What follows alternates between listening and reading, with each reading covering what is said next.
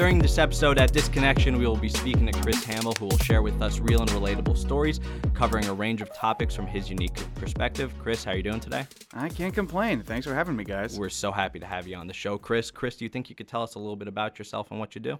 Well, in a nutshell, I work. My day job is working at SiriusXM Satellite Radio, and I also freelance audio production and uh, I don't want to say veteran podcaster, but I've been 10 plus years I've been podcasting here and there. I'd call that veteran. That's experience. Yeah, especially compared to us who have, you know, a couple of months on this. I just want to like somehow inflate my my ego a little bit, say veteran, like saying I'm above people. no. We'll puff it up for you too. Yeah, don't you got it. Pump, I know, pump, but pump. like 10 plus years I've been podcasting here and there, various projects, working with various people. And uh, yeah, I've been involved with media for the past, I want to say 10 years, a little over 10 years now. Time flies. That is awesome, man. I was checking out uh, your YouTube page. I checked out your website a little bit. I actually love the outdated website that I Um, need to desperately remodel. you got to do what you got to do. But uh, the thing I saw on your uh, YouTube page, and I wish you did more of these because this was great, was new reviews for old movies. That was actually a throwaway. Like that was a throwaway video for to satisfy a couple of my friends because uh, on my, one of my old shows, there was a running gag that I've never seen a lot of classic movies, like movies where you would say like, "Oh my god, like you've never seen The Godfather," which I totally have, by the way. But like, like Demolition Man, uh, the the good, the bad, and the ugly, all like RoboCop. Like only Oh, a few years ago, I saw the original RoboCop for the first time, so it was a running gag on the show where we compiled a list of hundred classic movies I've never seen and I've always had the list of movies where everyone would look at it, and somewhere down the line, I'm like, wait for it, wait for it. You've never fucking seen this, like. So that was basically a throwaway movie, and one of my friends was, um, one of my friends made the suggestion. Oh, you should totally make a new review for like movies that everyone knows. So like you've seen it for the first time. So is it still good, or are we just you know brainwashed with nostalgia? Right. And the first one was Demolition Man, and I've been meaning to make a new one for Fargo because I haven't seen that one and I gotta. I, it's just a lot of time I'm spent. A lot of time is spent doing a lot of other things other than making videos. And you guys know from making videos and projects and all that stuff, it takes so much time and effort to do it. And I'm like mm-hmm. a one man band here, so Right. Um, I gotta start making more of those. But I'm glad you guys liked it. Everyone I've showed the uh, the video to, they've all have been really positive about It it. was fun, yeah, man. I had some good laughs. I was wondering, what was that Denis Leary quote from? Do you know what I'm talking about? Oh well, Where'd you he, pull that? he really one of his first albums. He did a song called "Asshole," and basically how if you wanted to take like how people react on YouTube comments these days and just put it into song form, that was Denis Leary in the, like the mid '90s. Oh so my god. It's like and in demolition man there's when you first get to know him he was like i just want like uh styrofoam cheeseburgers and all that stuff. I want to like pollute the earth or whatever. And i'm like oh i remember hearing that before in his asshole song. And it was right around the time where that album came out. So i'm like oh i see what you did there denis. First you take uh uh bill hicks's act and now, now you're rehashing your own stuff. That's that's great denis. Yeah, it was that was an interesting cut. I found it very funny too. It was just funny watching Leary even pound out that line. But uh, all right, so you've done a few videos on your YouTube page. How did you? I know you work at SiriusXM right now, right? right How did some of your audio engineering work and some of these YouTubes that you've done lead into your job at SiriusXM? It was a happy accident, honestly. Um, growing up in high school, I actually wanted to be a police detective, Oh, which is kind of like way out of left field how I got involved with media. It was like like when you grow up and you take those personality tests and they determine like what career is supposed to be. Every single time I took one of those, it was police detectives, specifically homicide. And he's wearing a Batman shirt right Yeah, now. exactly, guys. like world's greatest detective. So Yeah. you know, um, but every every personality test I took, I it said that I'm meant to be a police officer or detective or something because I'm very attention to my attention to details, Mhm. like almost OCD. Like I have, I like to review facts when I research anything. I like to be very like detail oriented and. It, I- I went to school for the first time after graduating high school in tw- in what 2004, and I got involved with the college radio station. I was like, you know, fuck being a police officer. Like this is awesome. Like Mhm.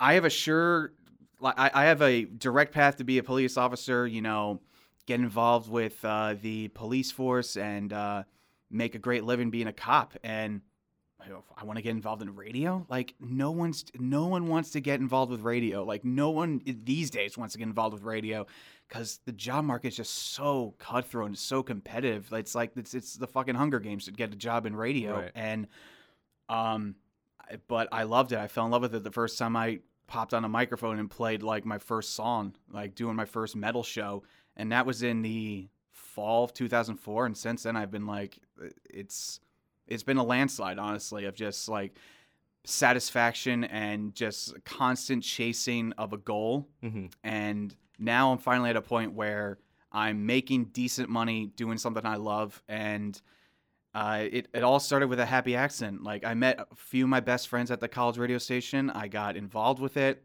And um, yeah, it's it's been a roller coaster since then of many ups and many downs. What But- was the uh, college radio uh, show like about originally? It was just me playing most of the music that I liked. I liked a lot of Scandinavian metal bands that no one's heard of here. I would like to say I've I like there's this one band called Him, which if you know Bam Margera, the- all the Yeah. people of Bam stuff back then, he's he's obsessed with this band. Right. I would like to say that I've I've known about these bands that Bam Margera likes before him. Like he's a total piece of shit, this guy. But like like one thing that I've always admired about him was his taste in music, and um, I played a lot of unique metal bands that no one in the U.S. has heard of. Like I was the first one at the school to play Rammstein on the on the music Wow. station, Coming and hot. Yeah. Yeah. and no one's heard of them. They think I was playing like some Hitler Youth metal band or something. so I was I first day on the job, I got in a little bit of trouble because I was playing uh, a band that everyone thought was saying like horrendously like you know Hail Hitler things, but really it Shows was that it- everybody at the college was being racist. Honestly, Oh, thinking yeah. Yeah. German people But are it- just yelling Nazi gibberish. Yeah, it was. It, I got in trouble for that, and but most of the time, like if you actually translate Rammstein songs, it's actually very nice and very like positively political, something like that. Um, there's one song where they they translate where if you translate it, it's uh talking about like the oil crisis and gasoline, and but it sounds like you know you could put some really offensive shit behind it, and you're like, Right. oh, this is meant this music is meant to promote that, but no, um. I don't know how I got off track here, but No, yeah. no, it's free, free form. but mostly like it, I got I just played a lot of foreign metal bands that no one in the US has heard of. That was the concept of my show, and then I got involved with talk. I mean, I grew up idolizing the likes of Howard Stern, Opie, and Anthony, and um, a lot like my first radio love was actually a man named Chris Booker, Okay. and uh, he used to be on K Rock here back in New York. I want to say what the late '90s, early 2000s, and he hosted a show where if you listen to it, it sounds like Howard Stern with a little bit more PG 13 ish type of Mhm. humor. But it was my exposure to talk radio, and I fell in love with him. I fell in love with the talk radio format, and I listened to it every single day. And listening to Howard in the morning, Opie and Anthony afternoon, Booker at night, it was like I was glued to the radio every single moment of every day. And that's all I wanted to do since then. And uh, Maybe I- you'll maybe you'll know which one this is. Then, when I was younger, I used to listen to talk radio as I was going to sleep, and I don't remember specifically who it was, but they would always have like these sex talks, and it would happen after like 10 p.m. And I'd turn on my radio, I'd put it next to my bed, I'd put it on uh, you know low so my parents couldn't was hear. it like was- Loveline or something like that? maybe, and they would, people would call in and give like their sex experiences. Is it was it Love Oh, Line? Was it that old like that. lady talking and like explaining to No, them, or this am I thinking of something completely different? no, Like, this there, was there like was a show a- called yeah. Loveline where they had a Oh. sex therapist host a show, and you get to talk about your your love life with her or something like that, like Dr. Ruth or something like that. It was like an Maybe 80, she was the old 90 year old woman thinking hosting of. it. Yeah. um, but they, but yeah, I grew up listening to. When I when I first started listening to Howard Stern, I was like, "How the hell is he getting away with all this on the radio? Right. Like, this is the coolest guy I ever heard in my life." And then, then I started listening to Opie and Anthony, and I was hearing Opie, Anthony, and comic Jim Norton talk about a lot of things that Howard was, do- Howard was doing. But then when I found out that Howard, like all this, the whole story of Howard going behind the scenes and banning people from talking about him, it's like, mm-hmm. as a free speech advocate and any and like someone who wants to really get involved with like uh, protecting the First Amendment. Hearing Howard ta- like ban people from talking about him, I'm like, dude, like what a bitch move, man. Yeah. Like this is the guy that uh, many people grew up idolizing. Here you are, just like literally censoring anyone from talking about you. It's just, it's, it, it's, it was a real like heartbreaking moment for me. hmm it's it's effed up. I agree, and I totally think that First Amendment rights should be respected. And Howard is honestly just being a baby, but it's so in line with his character. After you know, I'm sure after you've watched and listened to his show, he's he's kind of a bitch when it comes to that kind of stuff. He doesn't like being talked about behind his back. You no, know, not at all. That- that's not and his- it's it's the thing that's serious now. I mean, I, it's Howard has his entire wing. If you go into if you ever go into Sirius, if you go the, the main entrance to the right, the entire half of the building is Howard. And me as an employee, I don't even have access to it. Like Really? I, I Wow. can't even get in. And there was a whole public incident with Opie before he got fired. Um, he snuck into, and this was on his YouTube page. So I mean, it's not like I'm saying anything secret here. Mhm. Uh, you go into Opie's YouTube page, and there's a video of him walking into Howard's wing of the building with Sherrod Small, the comedian, and he pretended to be an employee there inside Howard's wing, and the cleaning lady let him in, and it was just him walking around the building, walking around, excuse me, inside Howard's wing, and that turned into an entire shitstorm. Like I cannot begin to tell you how controversial that was because everyone in Howard's wing was just livid at that. Because they Howard and Opie have have been at each other's throats for literally decades now, Right. And I, I I'm not saying that that's one of the reasons why Opie was fired, but that's one of the reasons that Sirius was just like at their wits end with Opie. Like when they got when they fired Anthony, that they I saw the the end game. I saw everything that was going on before, Mm. like it was all publicized. Like I'm like, oh, Sirius doesn't want this anymore. They're tired of this. They chose Howard as their guy, and they're put they're bending all on Howard. right. And you you mess with Howard, that's it. You're done, and you- you're on the list.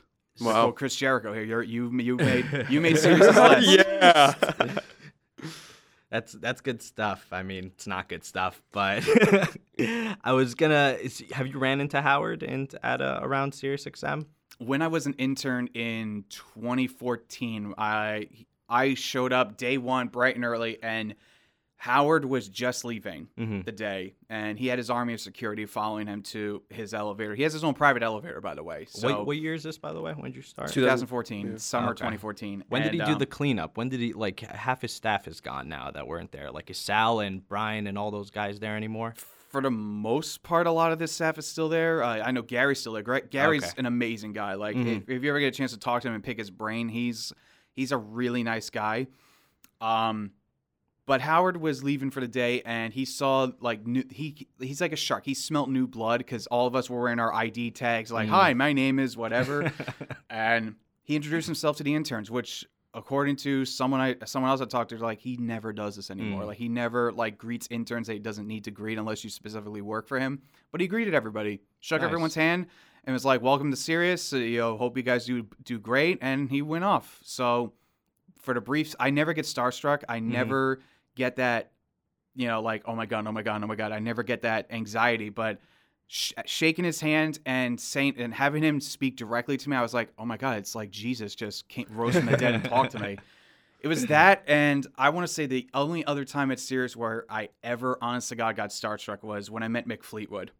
Even that was just a couple of weeks ago. God damn, dude. For for those of you younglings who don't know who Mick Fleetwood is, uh, just research Fleetwood Mac and listen to Rumours, and you'll fall in love in a heartbeat. One of the best albums of all time. n- not one of the. Um, but Mick Fleetwood was there promoting his memoir book and doing a town hall. Um, town halls, a town hall series is like if they they invite a guest to come in and they have usually a live studio audience and they pre-tape an interview. So Mick was doing there promoting his memoirs and a uh, town hall, and um, I was getting my morning coffee and I saw him in the kitchen. I immediately recognized him because he's first off a million feet high and he has that recognizable ponytail. So I'm like, oh my, holy shit, it's Mick Fleetwood. And being like a Fleetwood Mac and music fan, I was like, oh dear sweet Jesus, like this is this is the guy. Like this is a rock god right in front of me. So as I'm getting my tea, I look, I, I do my best to not look like a creepy stalker. Like I know who he is, and he he knows he knows that I know who he is. So we kind of just lock eyes briefly, and I just want to, and I said to him, Mick, just want to say I'm a big fan. You know, I grew up. My my mother introduced me to your music, and I just want to say, and I total totally fanboy. I was like, "Rumours is the greatest album of all time. Like, I love it. I listen to it at least at, once a day." And he just smiled because, like, here's a fat guy telling him that like he worships his music. If I was like some hot young chick, I, Uh, I'm sure he would have been like a little more nicer. But um, he just smiled, nodded, and said, "Hey, thanks, man." Tapped me on the shoulder and walked away. I was like, "Oh my god!" You I didn't know get that an was just- autograph? no, Yeah. that's Oh, one man. thing at at uh at Sirius. Like I I meet all these people Mhm. and I like sh- like handshakes, say hello, be nice and be courteous, but no, no bueno with, with pictures and for and uh, autograph or photo. and uh, photos unless they're specifically for my channel. That's that's like sort of an unsung rule at Sirius. Unless the guest is specifically your channel, like you don't interfere with other people's business. Like Green Day was over there. I got to shake hands with Billie Joe Armstrong and talk to him. I shared an elevator ride down with them. They were coming in for Howard's show one night and they did sound check the night before and I was just leaving and I was totally I was not done with my work yet, but I saw them running for going for the elevator. So I'm Mhm. like, oh my god, this is my one chance to meet them. So I ran out of my office, shared the elevator with them, and um, I was like, I grew up with you guys, and just totally fanboyed. Yeah. You know, you guys, your music helped guide me through like my childhood and whatnot. And Mike Dirnt, without missing a beat, was like, way to make us fucking feel old. So that was that was good, and uh, made me feel a little bit made me feel a little rude, saying pointing out like, hey, you guys are old as shit now, but uh, meeting Green Day was probably another one of my most favorite moments. But the, the best moment of meeting celebrities by far is when Channing Tatum was in studio and he, Jonah Hill was with him. And this is when they were promoting uh, 22 Jump Street. Mhm.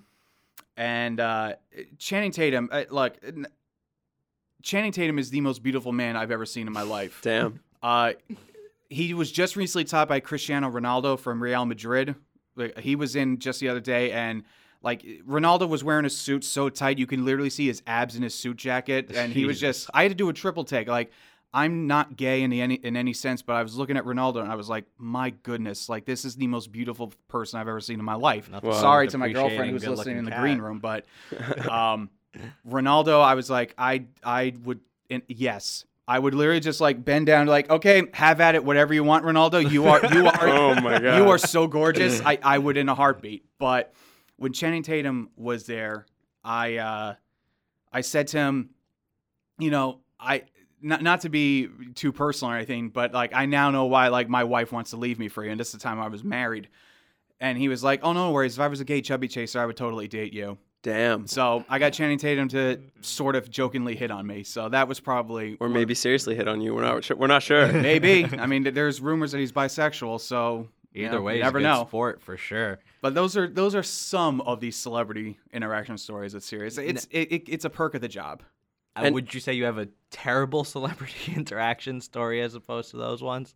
Not that those are bad at all, but Not at serious, but at conventions, I've inter- I've had a few crazy interactions. Like there was one time where uh, William Shatner was at Comic Con, Yeah, and just I talking waited about online. Star Trek. By the way, how was Star Trek Discovery? To I you didn't guys? see it.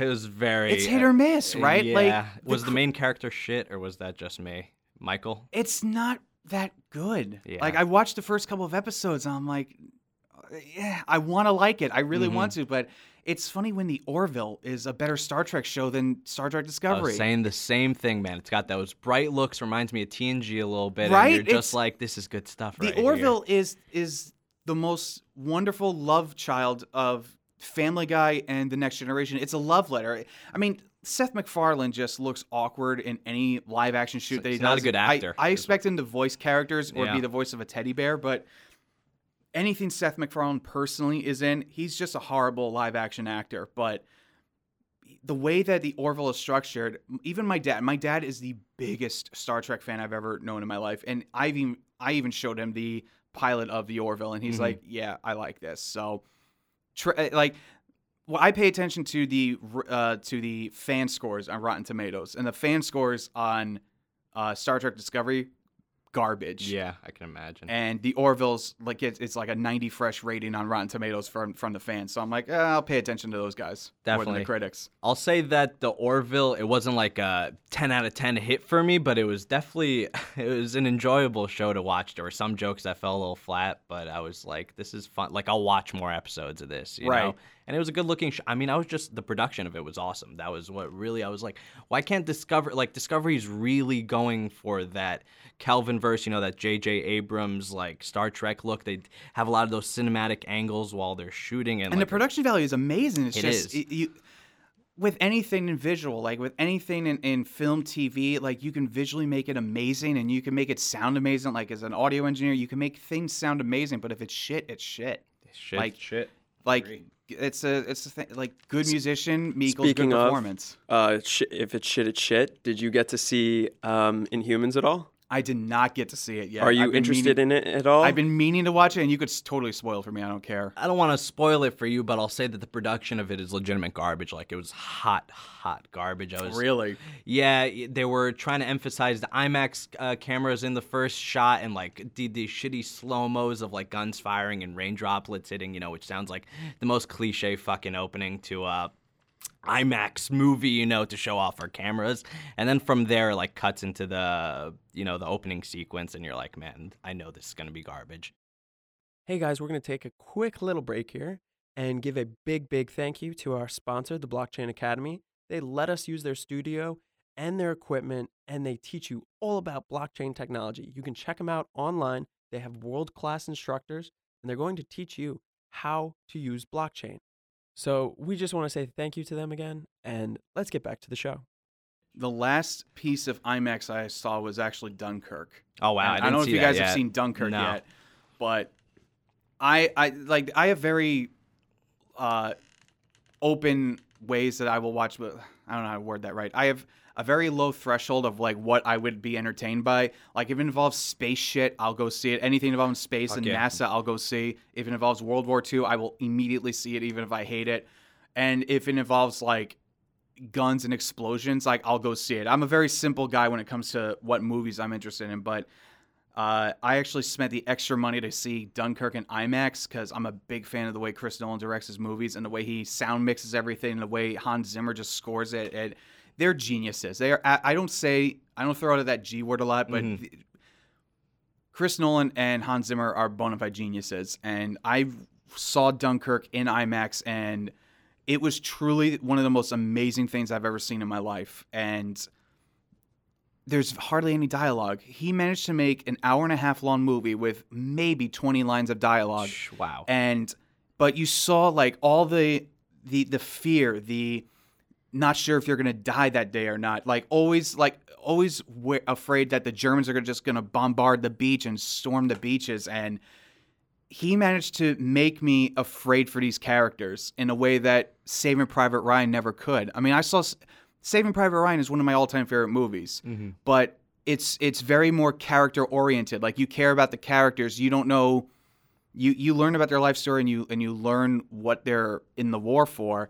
Dunkirk, it's like I look, I know you have a life elsewhere, but I'm afraid that you're going to die on this beach. I'm afraid you're not going to get away from here. I'm afraid you're you're not going to get to safety. And everyone, even even Harry Styles was like he blew me away with how good he was in this movie. And th- D- uh, Dunkirk was the last movie where I was like, okay, that is a Marvel masterpiece of a movie. Like I don't I don't I don't like critiquing movies. I don't like to go about like how things are made, the production value of it. But Dunkirk was a movie where I was just like, oh man. Like, you have you have a history though with audio engineering, and Yeah. so you are kind of allowed to critique that uh, movie. And I mean, when I go to movies now, I uh, similarly to how you jumped into audio engineering, I jumped into videography. Uh, so I didn't spend a lot of time in it, and I got out of it pretty quickly in about a year. But your uh, your time as an audio engineer allows you to go to those movies and be like, you know what, this is really nice. Like this production value is really nice. Uh, and I'd like to know a little bit more about how you started in audio engineering. again, just like my my my how I got involved with almost everything in my life was a happy accident. Like this was going about I want to say 2007. I want to say it like year three of my two year program at the county college. So um, I was mostly just slacking off because I didn't want to do anything other than work at the radio station. I, like I took one class a semester, just say, okay, I'm still technically a student, but I still want to be on the radio. And this is before I got into podcasting. This is before I learned about internet radio, internet streaming, and all that stuff. I thought my my ticket to my dream job is to keep making demos and tapes at the college station. So I was still doing that.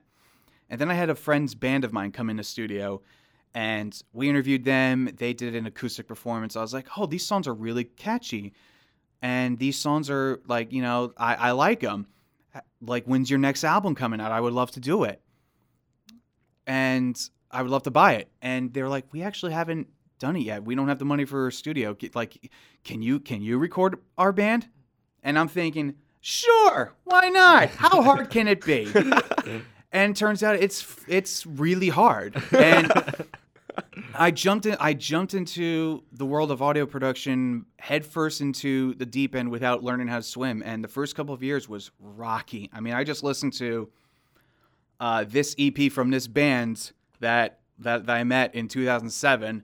I listened to it for the first time a couple days ago, and I was like, "Ooh, oh boy." It was hot garbage, Oh, but the songs were awesome, and the people who bought the album or bought the EP didn't give a shit. They were like, "Oh, this song's awesome. Uh, I'm dancing to it." And there was one. There's one song called "Cocaine Smile," and you can guess like these guys were Motley Crue wannabes. Uh-huh. Like um, Leather, what? leather.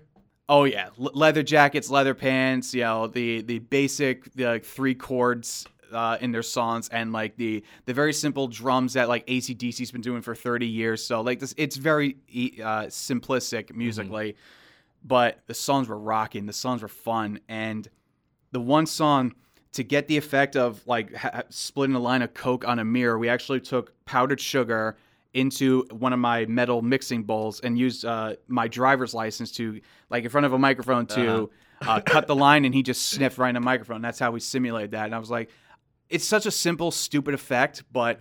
When I first did it, I was like, "Oh yeah, I can totally do this audio engineering Oh, thing." yeah. Like totally ignorantly, just assuming, like, how hard can it be? Uh huh. And how I got started was just, oh, there's a microphone there.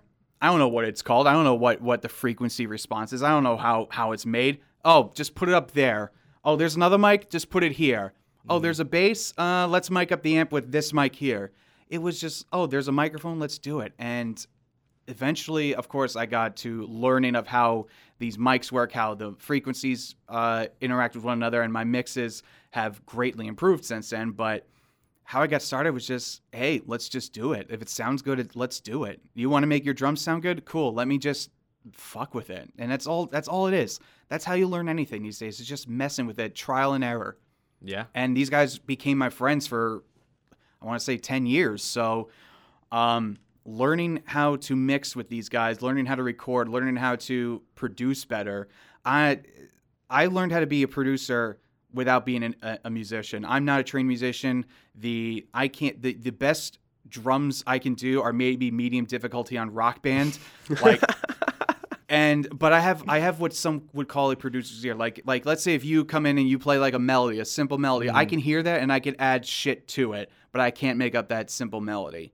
I have to but some people call it producer's ear, some people Right. call that musician's ear, whatever you want to call it. When you say the shit you're adding to it, it's like sound effects, you know, emphasis, or like playing chords. Like like I can Okay. add simple chords. So like if you say, oh, I like you're in a key of C, so if you like if you're playing this and this, I can add a I can add an octave up a C chord here, and that that'll do good. Like something like that. Um, or I could just say, hey, you play da da da da da. Why don't you go an octave lower, bass, da da da da da, and just do that? And that's how I end up producing. That's how I produce a lot of uh, records with this one band. And I know some people listen to us like I'm a producer for 30 years. How the hell do, how the hell does this kid do it? Like it's really just if it sounds good, do it. Yeah. That's it's a very simple philosophy I have. Just just just if it sounds good, do it. That's, Who that's almost like you're you're taking a step off the cliff and you're just trusting that when you're falling, you'll you'll eventually fly. If yeah, if a musician plays something and it sounds like shit, I'm like, oh, that, that's not gonna work here. Mm-hmm. Oh, I like this lead, and, he, and the guy's wailing away on his guitars. Like that doesn't work here. Like it may musically make sense on paper, it might make sense, but it doesn't sound good to the ear. And that's the most important thing. Everyone who listens to an album is not going to listen to what key it's in or how the drum fills like musically are in time to something. They're like, does it sound good? Yeah, okay, cool. I'm going to listen to it. If it doesn't sound good, no, I'm going to throw it away. That's that's the that is your customer. I mix and down to. produce from the customer's perspective. I mix from the listener's perspective. Oh, uh, you you're you're tuned to drop D or whatever or whatever the heck you uh, guitar players do. Mm-hmm. Um, does it sound good? Yeah, it sounds cool. Let me mix it and and mic the amp a certain way to make that tune sound awesome. That's my job as an engineer, and my job as a producer is to hear what you're playing. Let me hear what you have, and maybe I can make suggestions of how to improve that to make it catchier. There was a one song with one of Ori's old bands where we were playing a song and they were they were trying to figure out how to make a chorus work, like how to make like a verse work. And through the magic of herbal essences, we No way. we we put a lot of like crazy delays and reverbs on, on one of the guys' guitars. And I forget who threw it out, but one of us, I think I think it may have been me or Ori, threw out like, okay, the bass is doing this, and why don't you do this with this delay on this amp and this mic setting or whatever? And that's how we got the verse guitar settings. Like it's really honestly, like I'm rambling here, but it's just it's trial and error, guys. Yeah. It's all it is.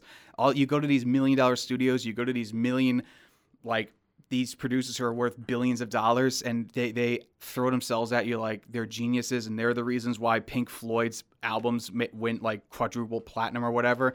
It's really just trial and error. That's why I love George Martin so much, aka the fifth Beatle. Like a lot of what the Beatles did back then was just trial and error and experimenting of how to invent how modern music's made. And I mean, I will. Sh- I am a total shill for the Beatles of what they did musically, and but I'm more of a shill of George Martin and and the studios that they worked at back then because they figured out ways to reinvent how music is made, and we still use those techniques with hardware gear, plugins. We use those techniques today because of what the Beatles did in the studio sessions. So, how did you make the transfer from the radio station to your podcast, which was uh, what was the first podcast you had?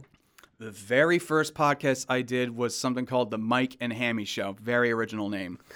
um, it, was really just our first our first talk show on the college radio station was called the Highlight Reel, and uh, totally stole it from Chris Jericho, by the way. And we were basically horrible ripoffs of Saturday Night Live. We always wrote skits. We we tried to be as funny as we could. And the one thing that that that took off with and with the two people that listened to our show was this one guy did a brilliant Sergeant Hartman impression.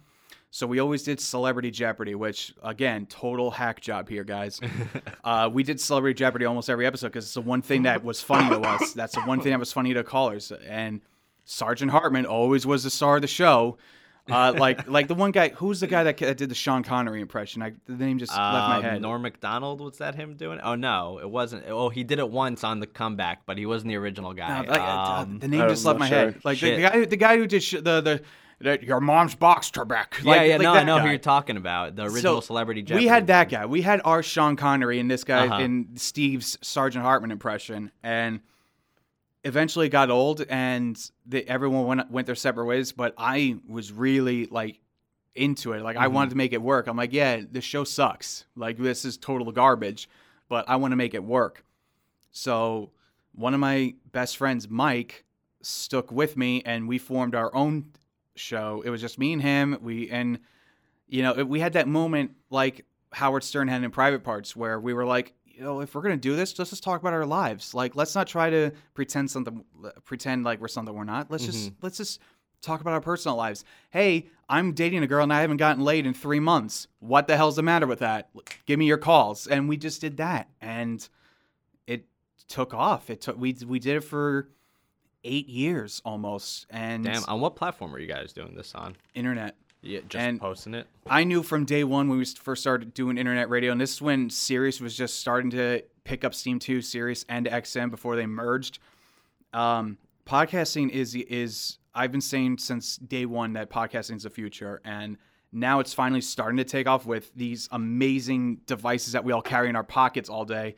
Nothing beats the excuse me, nothing beats the convenience of oh there's a new podcast download and you can stream bluetooth in your car it's That's complete awesome. on demand streaming i'm like this is going to be the new standard nothing's ever going to compete with this and we day one we were just talking about our personal lives streaming online, po- posting on demand on SoundCloud immediately after the show. Hey, you, you like us? Check out our SoundCloud profile. Oh, you like us? Check out us out on iTunes.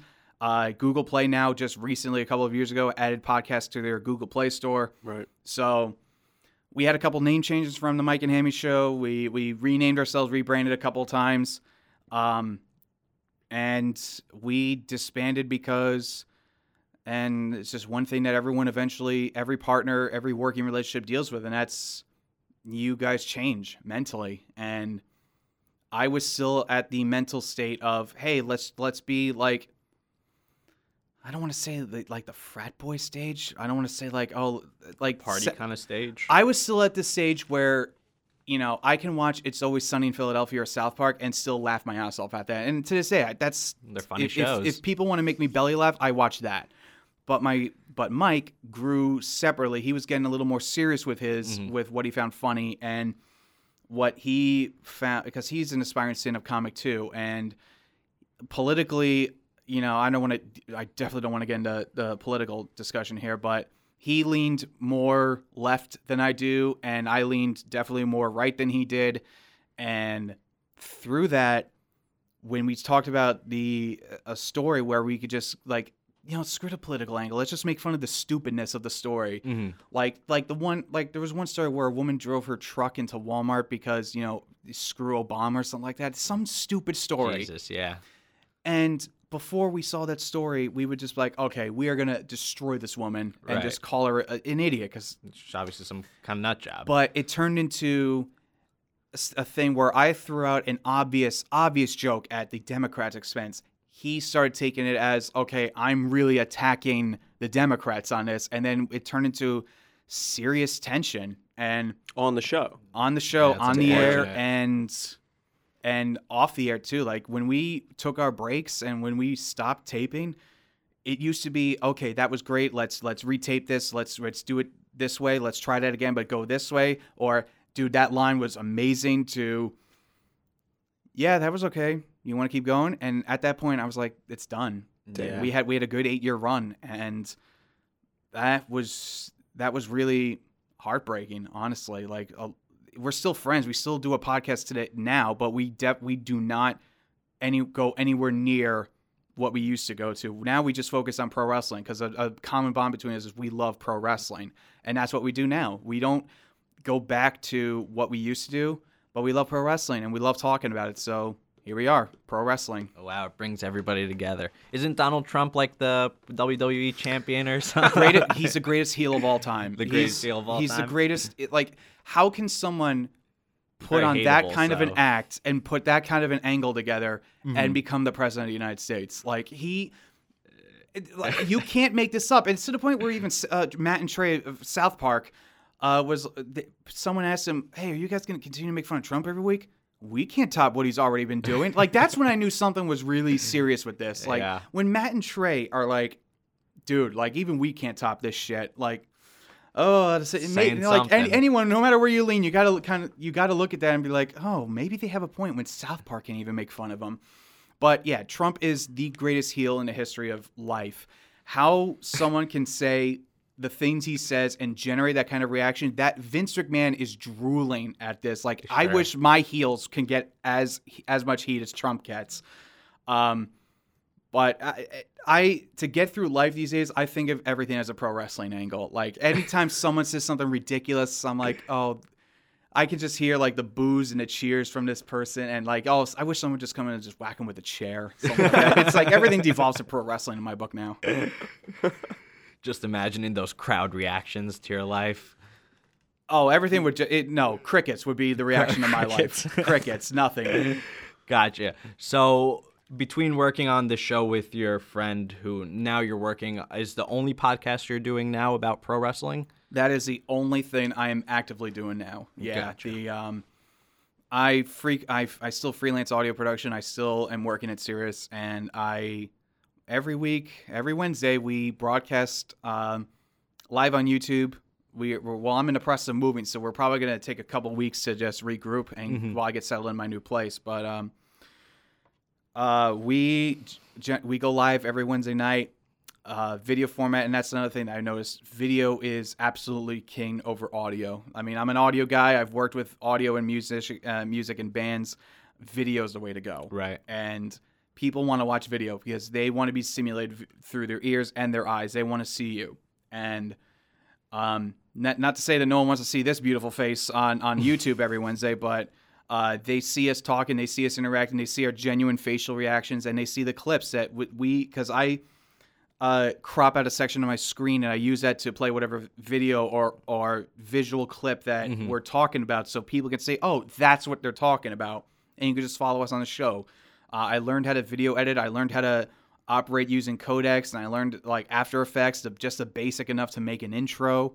And through the eyes of, of YouTube, like I, you can learn anything in the world on YouTube. It's now. You can learn anything. There's some little kid out there that knows more than you do, and you learn from them. I learned how to parallel compress drums through a 10 year old Chinese kid in, I want to say, uh, J- uh, somewhere not in America, but some 10 year old Chinese kid showed me how to parallel compress drums uh, a little more than eight years ago. And I'll never forget that. I'm like, why do I want to go back to school? Why do I still want to do this? Oh, because you need that piece of paper to tell the world that you know something. Fucking bullshit, Yeah. man. Felt, felt the same way after college, let me tell you. But uh, it, first of all, yes to the 10 year old foreign kids on the other side of the world being so much better than you at everything. I mean, you go on, I remember I was trying to learn some certain guitar song, and you're seeing freaking kids half my age shredding and just destroying. You're like, like, I quit life. I quit What life. the hell? Like I'm I'm trying to learn how to play a guitar now. I'm try I'm Right. I'm trying to figure out the chords. I mean, my, my I have like I have Trump fingers. Like I have really short fingers, so it's tough for me. If I'm meant to play anything, I'm meant to play a bass, but I Mm-hmm. don't have a bass, so I want to learn a guitar.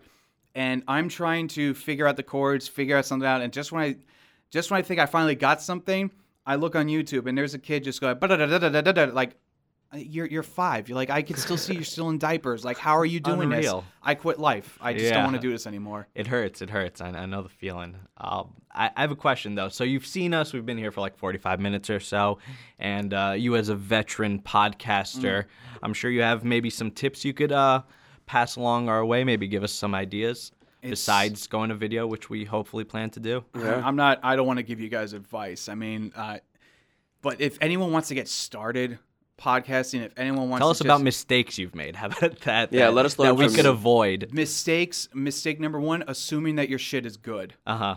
that like I thought when I first started out mixing, I thought my mixes were the shit. And then I put it in A and B next to next to something else that someone else in a home studio did and I'm like, "Oh my god, I am not I am garbage compared to this." And the greatest mistake anyone could ever make is assuming that their shit doesn't stink. And that's when you get an ego. That's when you get an attitude about yourselves. That's when you burn the bridges with anyone that's ever going to collaborate with you. Assuming that your stuff is the best thing since Howard Stern, you're not.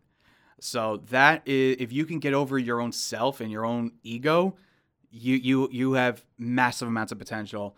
Assuming that you only have one outlet, maximize your, your reach. If you stream only on YouTube, uh, and you and you're not able to simulcast on on a Facebook page, Mm-hmm. broadcast live on YouTube because that's when you get more accurate information. That's where you get more monetization. Facebook doesn't have monetization yet for live video.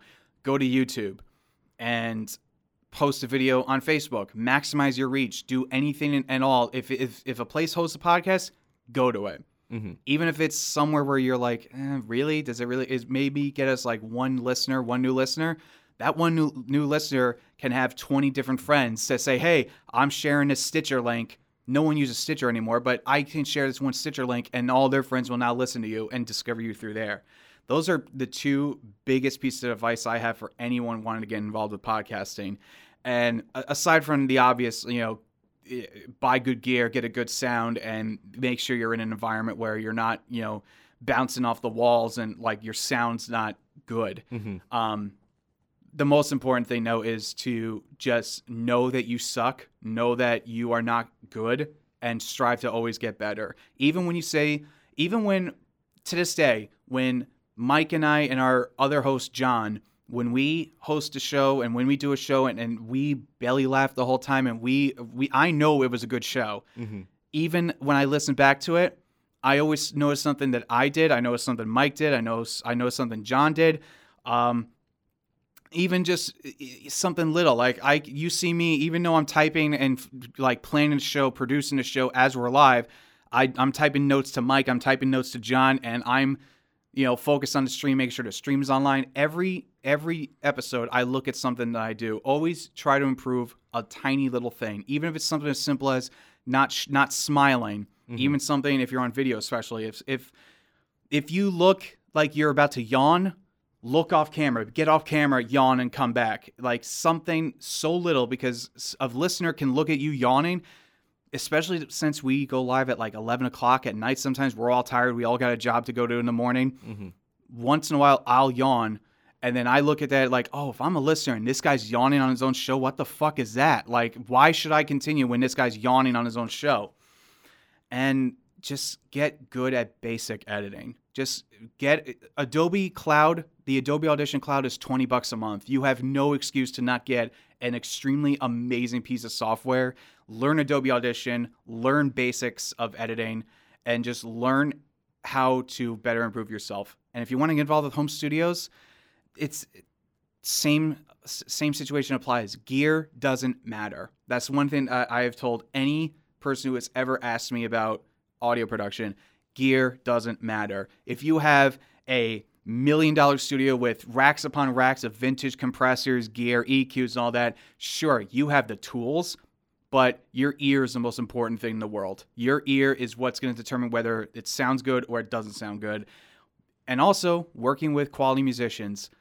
If you if a musician plays like shit, the microphones don't lie. If a musician plays like shit, it's going to be recorded as shit, and your final product's going to be shit. Chris has recorded me before, and we found out it sounds like shit.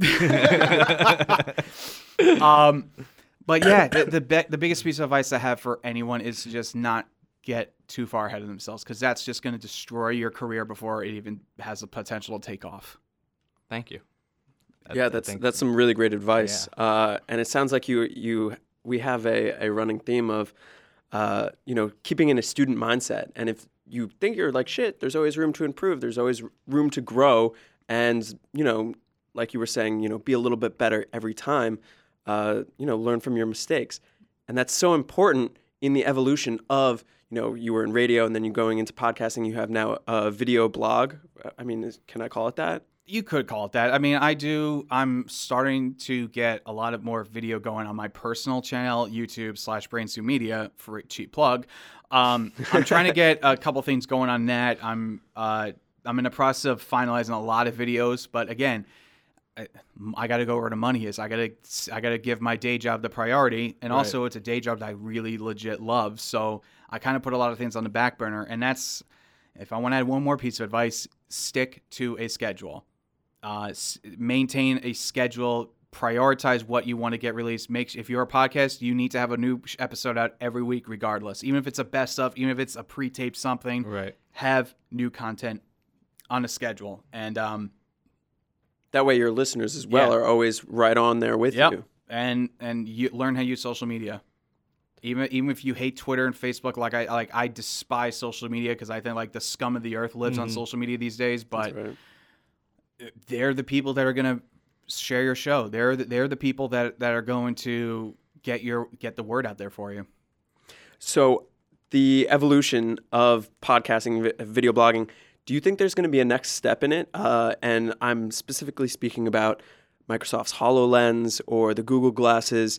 I'm not sure if you've dabbled with it at all, but the projection of video into whatever you're looking at, and you're just wearing glasses. Like I'm looking at this white wall, and now the video that I was watching on YouTube on my laptop is now on the wall where I can just stare off into space. The Google glasses are the greatest invention of people wanting to get punched in the face. Like if I see someone if I see someone looking at me with the Google glasses, I'm gonna be like, if that's filming, like I will rip You it off your face and smash it. I I I I try as hard as I can not to be that guy that takes photos of every place where I'm at because I just don't. like if you want to see the the if you want to go down to Lower Manhattan and, and look at the 9/11 memorial, go there. Take photos of the memorial. Take photos of the Trade Center. Mm-hmm. Take photos of of yourself and save them for your memories. I, I I despise Snapchat. I don't use Snapchat. I barely use my Instagram. And if I use Instagram, it's it's food that I've made. Like I'm I'm that guy that takes photos of their food. The Everybody's foodie. proud of what they cook Like- now. Yeah, it's hard not to This, be. yeah, and You like I, I I cooked for nearly eight years before I got involved with uh, before I even was uh b- before I got my first media job. Like all through, through chasing the dream of working at Sirius, I was working in restaurants here and there. So like. I, I'm a, I'm a big foodie. Like I love watching you know Food Network and trying out new recipes. So I'm that guy. If I use if I take photos of anything, I take photos of my food, um, and my cat. So, but who Nice. doesn't like photos of cats? It's but so hard not to take Um, photos of your cat. but know I it see people. I see. Pe- there are two kinds of people. There are people who go to concerts and enjoy the concert, and there are people who are on their phones Snapchatting the whole thing. I, I Seems like that's fucking, the majority. I fucking hate the people who who Snapchat concerts. If you're going there, like a friend of mine went to see Roger Waters at Prudential Center just ago- Right. like a week or two ago, and he Snapchat the whole concert. I saw an entire uh, Roger Waters concert on on my friend's Snapchat and Instagram profile. I Like, have to say, I think that's like the most embarrassing thing. Like you're spending, especially Roger Waters, had it to be a hundred plus dollar least. ticket. You're sitting at the show, amazing production, and you're filming the whole fucking thing, watching it through your phone. I mean, you're wasting. I mean, I want to say that, but then again, the one and only time I ever saw Paul McCartney, I filmed a couple of songs. But th- again, like this is probably the one and only time I'm ever going to see a Beatle play live, Right. and you know, I I tried my best not to, but a couple of songs, I was like, all right, he's I he's mean- he's playing "Live and Let Die." All right, I need to film this, but. For the most part, in general, if you go to a place, just enjoy it. I don't like it. people who just take photos of stuff and like, oh god, need to need to Instagram this. No, just enjoy life. As well as fireworks. I think fireworks are a huge thing. Everyone loves to film them, but nobody goes back and watches those videos. Right. The only the only fireworks footage I, I ever really want to watch is people who have drones now. Yes. I love those things. I love drones. They're so Hal's expensive and. I'll never buy one, but they're so awesome. We my girlfriend and I were watching the th- this year's fireworks and there were like five or six drones above us just flying around getting footage of, of the audience and the fireworks. And then I go on YouTube and I see these beautifully edited videos of firework displays and that's that's what separates the truly creative people from from people who just Snapchat and post shit. Right. Like these people went out of their way to capture the footage on their drones of people watching the fireworks of the fireworks and they put music behind it, nicely edited. I'm like, I'm watching something something that everyone's posted for years, but I'm watching your video because it looks better than everyone else's. So I don't know if it, I'm I'm basically just jealous I don't have a drone and I really want a drone. That's fair enough. I mean, the drone that I have is a cheap one. It's like five hundred dollars.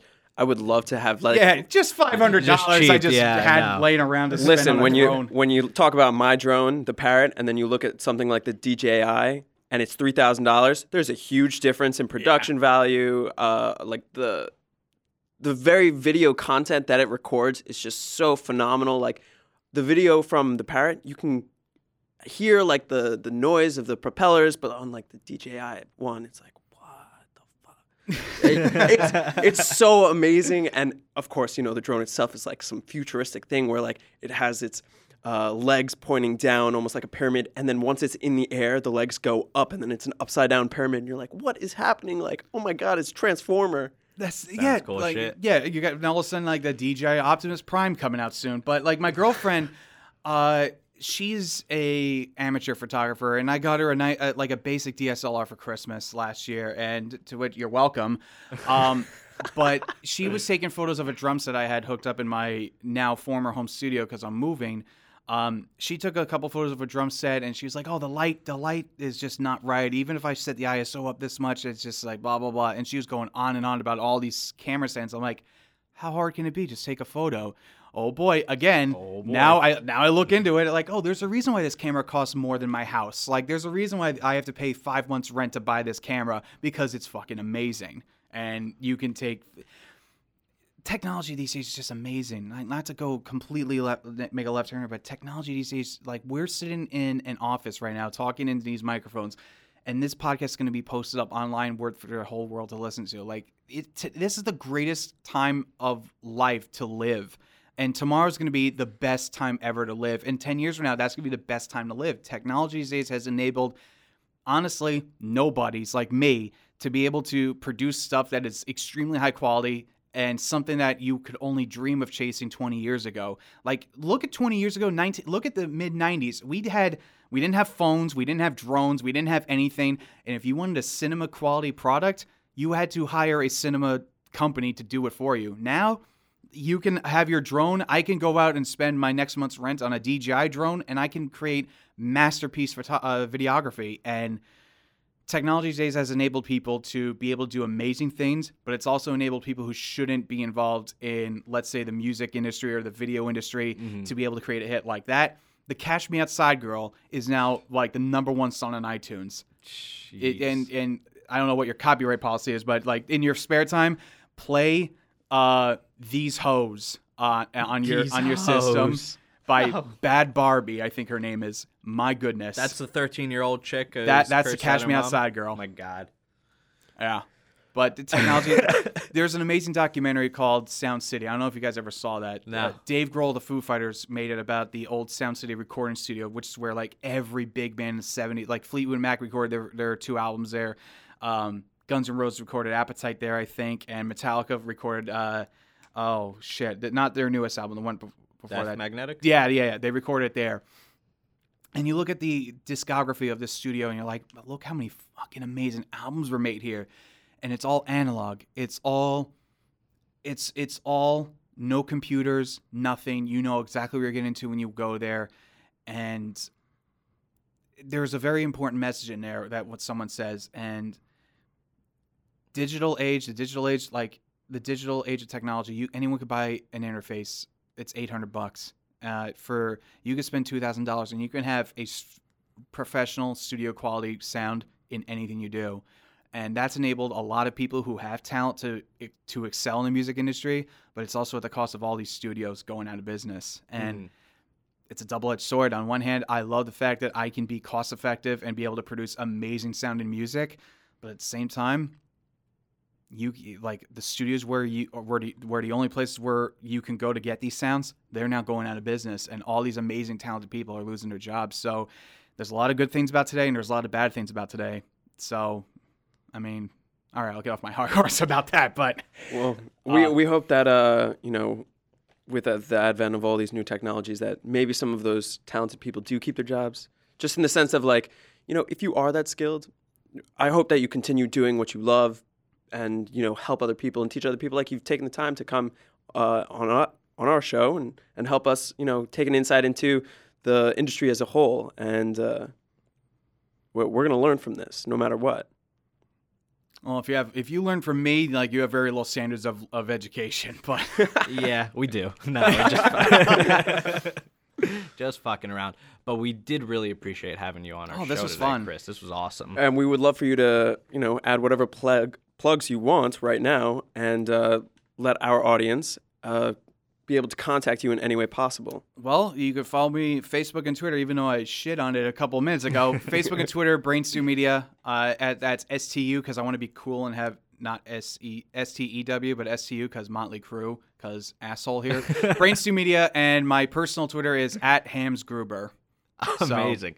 So you've seen the Die Hard franchise at least, right? Well, also like last name Hamill, you know, the Hams Gruber. Like, uh, all right, this will be clever. I, it was just it was one of those things where it's so funny that it's a throwaway line. Like I'm like I'll just call myself Hams Gruber, and I'll, and everyone laughed at the name. I'm like, really? That like I think so hard to think of a clever joke and, and like like think of setup, setup, punchline. Oh, and it bombs. But something like stupid as Hams Gruber p- kicks off, and now the listeners of the shows I work on at Sirius are like, oh my god, this is the greatest name ever. All right, I'll run with it. Yeah, roll So with yeah, shit. at Brainstew Media and at Hams Gruber. Thank you, Chris. Thank you, Chris. Uh, well, guys, thank you for joining us for another episode on Disconnection Podcast, where we aim to inform, inspire, and close the disconnections in your life. We'd like to thank our guests for joining us today. Chris Hamill, thank you so much, and delivering a unique perspective on a range of topics. Please subscribe, rate, and review our podcast on iTunes and YouTube. My name is Kyle, I've been Ben. and we'll catch you on the next episode of Disconnection.